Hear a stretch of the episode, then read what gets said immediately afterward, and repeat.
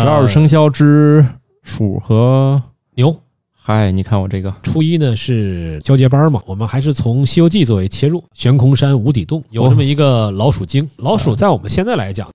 不是好的东西。以前来讲，就是老鼠它有一个特点，多子多孙。结婚的时候，床上要扔一些栗子、枣儿啊、啊，花生这些东西，是寓意是一样的。当然不会扔耗子了。嗯 牛的典故呢，能想到什么呀？一听这个牛市就觉得快要赚钱了，并不为什么两晋时期它的回到贵族墓里边是牛车？就是它追求一种慢生活。妙啊！宇宙的终极答案，生活的最终答案。无需定义生活，漫游才是方向。给生活加点料，做不靠谱的生活艺术家。生活漫游指南。这问这大家过年好是三十儿说呀，还是初一说呀？都可以，好嘞，大家正在收听的节目是《生活漫游指南》，我们今天是大年初一，我是半只土豆，然后和鸡尾杜老师接着聊生肖。大家好，我是吉纬度。话不多说，直接进入主题吧，聊十二呃生肖之鼠和牛 嗨，你看我这个鼠和牛啊，啊，好，未来我们在六次吧，十二生肖，每次呢聊两个动物好啊，我们聊一聊。今天呢，我们就开始聊子鼠和丑牛，好嗯因为我觉得，哎，今天初一吧特别对，为什么呢？就是，呃，传统的一种认为呢，初一呢是交接班嘛，对昨天三十儿呢还是老鼠，今天初一就变成牛了。哎，正好今年聊这个，对，当然呢有不同的观点，有认为是应该立春开始算嗯，有争议是很正确的嘛那。是专业人士的看法，对没事，我们老百姓就可以按这个普通的来哈。好，我们聊什么呢？就像我呃上一期来说的，我们还是从《西游记》作为切入，好的，好吧？呃，《西《游西游记》很可能是多绝大多数人四大名著唯一看过的那一本儿，呃不是一本儿，是看过的 电视，有很多是没看过书的。对对对对对，如果你看过《西游记》的话，你会发现呢，《西游记》里很多的记载嗯，和电视里是不一样的。最代表的一个情节是什么？电视里是演这个女儿国那一集，嗯，是杨洁导演或者和我们这个编剧编的，这非常的浪漫。啊呃，唐僧恋恋 不舍啊，很多人这集就说到这集就演不下去了。啊但是书里写的不是这样，啊，书里呢没有写的女儿国王很漂亮，而且唐僧呢是个骗婚，哦就是假意结婚，然后就跑了，哦，并没有像电视剧里写的这么禅意绵绵的样子。 哦，啊，好了，我们看看这个十二生肖里，先说鼠。好啊在《西游记》里面有没有鼠呢？嗯，好像没有什么概念呀，好像没有吧？有，啊哈，这还是专门一集，在什么呢？悬空山无底洞。哎呀，不倒好的能不想起来，有这么一个老鼠精，叫白毛老鼠老哎鼠精。啊呀，不好意思，这个别说书没好好看，这电视也没好好对啊看，是吧？电视那一集呢，就是这个老鼠精呢化妆成一个流落在山野的女的，说被嗯绑架了，然后呢被唐僧师徒给救了，在庙里寄宿。晚上呢，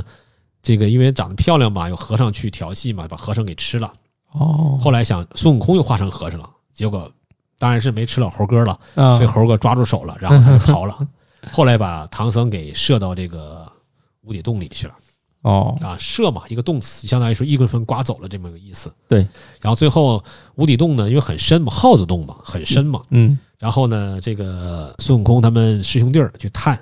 后来发现呢，这个老鼠呢是有来历的，嗯，在里边呢发现了一个牌位，啊供奉的谁的呢牌位呢？供奉的是托塔天王李靖哦，和哪吒三太子的牌位。然后呢，孙悟空呢就拿着这个牌位呢上天上去去就找问他，们呃，去理论去了。啊，然后呢，大家回忆说以前呢降妖的时候抓这么一个老鼠精，然后呢没有去处理它，他呢拜李靖托塔天王为干爹，哦，拜三太子为干哥哥。嗨，这有是这后样台的，对，所以这种看到《西游记》里边有后台的妖怪是都是没有问题的，对，最后都没有被打死，那肯没有定的，没有后台的都一律都是先给打死 了对啊，这个是非常明显的一个一个事情对，是个社科类的名著， 啊。所以这个老鼠精呢，就是你看我们看电视剧里看，就是应该是还是很很漂亮的，这是很漂亮的一个女演员。好的，其实你看《西游记》，女演员包括很多配角都是很漂亮，对，而且服呢饰穿的也很前卫，哎，而且她们是长得不一样， 就是说每个这个这些呃妖精也好啊，或者仙女也好啊，每个人都美，但是说她的美丽不一样，嗯，不像现在我们看的现在一些拍的剧，可能这个面孔雷同率的比较高。啊，韩剧基本上就到了顶峰，是吧？全都认不出来。对啊，就还说回老鼠了。老嗯鼠在我们现在来讲呢，好像觉得是一个不是好的东西，嗯，特别是在六七十年代吧，我们讲那个除四害嘛，大老鼠、啊，蚊子嚼老鼠尾巴什么的，啊等等这些东西，觉得不好嗯，啊。食指它呢，在古代来讲呢，并没有这么一个坏的寓意。是吧？以前来讲，就是老鼠它有一个特点是什么嗯呢？它繁殖力特别强，就是很快会生一窝老鼠，是一窝啊，老鼠再生一窝老鼠，老鼠很多。是啊，所以这样的话呢，就是也是我们猫呢，它有作用嘛，这猫才能抓耗子嘛。为什么对哪来那么多耗子呢？ 所以因为它繁殖能力强，所以说古人呢就把它呢作为一种吉祥了，哦，叫什么呢？叫多子多孙。好嘛啊，以就跟我前这们还说是好动物啊对，哈，哎像结婚的时候，那个跟床上要要扔一些栗子、枣儿啊、 嗯，花生这些东西，是寓意是一样的。当然不会扔耗子了。太嗯所惊以说，悚啊了，我们会看到古代的这一些文物里边呢，会有一类古人画的老鼠图，包括我们一些呃器物的浮雕上，嗯，呃雕的纹饰上也会有老鼠。现在老鼠大家都知道了，就是最可爱老鼠就是米老鼠了嘛。对，但是其他的还是在有的好像有像小白鼠的，这个老鼠对人类的贡献特别大啊，这基本上都是从小白鼠下手，对，但是它往往这个好像是这个小白鼠也挺惨的哈，都做了很多实 验。而且有很多非常低级的实验，但这个老鼠呢，就是我们家里那种老鼠呢，又是觉得很很讨厌的东西，现在看不到了啊。当然了，还想到老鼠，还有说动画片里有黑猫警长嘛，对，黑猫警长里反这正个都老是鼠，抓老鼠，对老鼠这个一只耳吧对啊，还有它的舅舅，嗯也它舅舅叫吃猫鼠，对，反正都是刻意丑化的这些动物，这是老鼠。呃其实我们大家如果留意的话呢，你可以去当地的博物馆，一般可能省博有的市博会搞，他们嗯每年会搞联展，就是说每年一期，比如今年牛年，可能很多博物馆在搞牛年的联展，它是图片展，嗯，会把呢全国的一些这个题材的相关的文物都会去图片的形式去展出出来哦，啊。当然，有的东西实际上是也是拼凑的，嗯，或者说它本身东西并不是那个寓意嗯啊，只是说有老鼠的老鼠相关的，我们会把它提炼出来。嗯，啊，也是一个策展的角度。嗯，鼠的诗歌其实大家也学过嘛，就是硕鼠嘛，不知道，《诗经》里的嗨，你这这别考我，我不知道， “硕鼠，硕鼠，无食我鼠”，就是说贪婪的老鼠啊，啊。后来我们上课解释是说讽刺那些嗯统治阶级啊，什么东西对这个老百姓的这种侵蚀啊，啊讲吃吃老鼠，啊，这个知道吧？ 不知道 还有吃这个的，在南方有一种，包括我们现在这个竹鼠之类的竹鼠听嘛说过，竹鼠，它也是鼠了一类吧啊？？对，啊，还有吃老鼠不就是那个南方那个叫三叫嘛？不知道哈啊，我是没有吃过啊，这个东西，这个东西还下不 了口。但是说就是看过这方面的这个介绍，嗯就是让刚生下来的那种那种小的老鼠，嗯可能还没睁开眼睛吧，或者刚睁开眼睛的，啊，然后是油炸还是怎么样，是说夹起来叫一声，是下锅叫一声，是是是进嘴啊什么叫一声，叫三叫，进嘴还能叫啊，呃咬出声了吧我我我记不清了，我没有试过这个 所以感觉这东 西就是啊，说南方人嘛，啊有时候不说说那个广东人是什么都能吃都嘛，都吃吃福建人 似什么都能吃嘛。啊，其实我想看谁吃呢，可以去拍个照，的啊，去让我们网了上解一下参观一下哎，，了解一下这个这种饮食文化，毕竟它这种文化，但是一直没机会这个东 西啊。那我们讲另一个动物呢，今天说什么？就是牛嘛。对，正好今天牛接班了，对啊，牛大家非常熟悉，因为日常吃牛最多了日常反正不吃老鼠，啊。嗯老鼠的话牛是基本都吃的嘛。对，而且吃牛是很有讲究的。对，一个是外国人，比如吃牛，我们吃牛排的时候，你吃牛排会几成熟啊？呃，如果去像样的地方可能会要三分，如果是去感觉就那么回事儿呢，就七分熟。如果一看实在不行，就全熟得了。所以就有时候现在我还分不清，就是说这个牛的身上的部位的名字，哦，那好复杂的啊，什么啊勒眼儿啥的。有时候就怕露怯嘛，所以对就尽量不说这个东西，反正一上来我就吃了哦哦啊。所以有时候会就有些大的一些那个火锅店了，他会把那个牛的这个涮的牛肉分得非常非常细，哦哦，特别是那个潮汕，好像里面全都是那个各种部位的那个小牛肉。呃对，然后好多还是有的是进口的，进口的会比这个所谓国产的牛要贵 很多看情况啊，啊，但是可能是。味觉没有那么敏感啊，吃到嘴里边儿就我觉得还是都差不多的，都挺好啊吃的。啊，他们都达到了某个水平之上。对啊，牛的这个典故呢，能想到什么呀？牛的典故，这跟股市有关系啊，就是古人不仅仅是诗词了啊，股市嘛，这个一说牛市，这就是好。啊，对，牛市了，对股市啊，对我听说，我以为古人的 古了股股对啊，一听这个牛市就觉得快要赚钱了，对并不牛的，我想了一下这个古代的这个典故吧，啊， 就是可能有几个啊，一个是什么？杜牧写那首诗啊，“牧童遥指杏花村好，顺带给那儿酒带个货，”，小牧童嘛，嗯，这个骑着牛嘛，坐在牛身上、放牛娃嘛，以前讲。啊，但是每回一想到这个角色的时候呢，我总不自觉的想到什么《水浒传我还以为又《西游记》 呢，《就牛魔王》》。对，啊所以我对前面的时候，那个张天师嘛，画着一个牧童， 啊，就是像他洪太尉去那儿访天师的时候，嗯然后后来打开了伏魔殿，放出了一百零八天罡地煞。啊，当然，这个电视剧在老版是没拍的，《西游记》回来，《西游记》里有几头牛，牛魔王牛魔王这大家知道，这还有一头牛，那个牛也很厉害的，太阳老君骑那头牛，那头哦，青牛。嗯下界以后呢，为妖怪了，然后呢，把太阳老君那个的金刚镯给偷到手里了。金刚镯就是最初太阳老君说帮二郎神扔下去打了一下孙悟空哦啊，把孙悟空抓着那个那个金刚镯。那完了，然后呢这又遇见这玩意儿了，对呀这又不行然了后这回呢没有打，这回是什么套儿？嗯金刚镯不是个圈子吗？啊它能吸万物，万物皆可吸。啊，所以说，孙悟空一打的时候，这个吸进金去了刚一说吸兵器，就把他的兵器给收走了，金箍棒进去金了，光进去了。然后呢，这个猴子呢又去搬救兵，把二十八星宿嗯啊搬来帮忙，所有兵器收走了。后来 呢，包括讹着的这些什么乾坤圈呐、火箭枪啊，嗯风都进去了都进去了。啊然后他以为兵器不行，那水火行不行？就把水德星君和火德星君先后找来了。结果呢，他们就是放火的和这个放水的这些法宝都不好使也都不好使了。 最后是一直找到了如来佛这儿，嗯说这事儿没办法了，你看怎么办哦吧？这项目进行不下 去了。佛祖说呢，这个我不能告你，啊去斗帅宫吧，啊，就是太阳老君那儿。对，然后太阳老君一发现家里牛丢了，啊，然后下界把这个牛给看来太上老君挺有钱的，家里牛丢都不知道，包括这个很多兵器啊，你看这个金箍棒、嗯八，戒用的耙子、嗯呃芭蕉扇，嗯还有那个金角银角，包括用的玉净瓶和那个紫金葫芦，啊，都这都是太阳老君都是他发明的，啊都是他发明的。所嗯以他是一个当时这个手工匠人，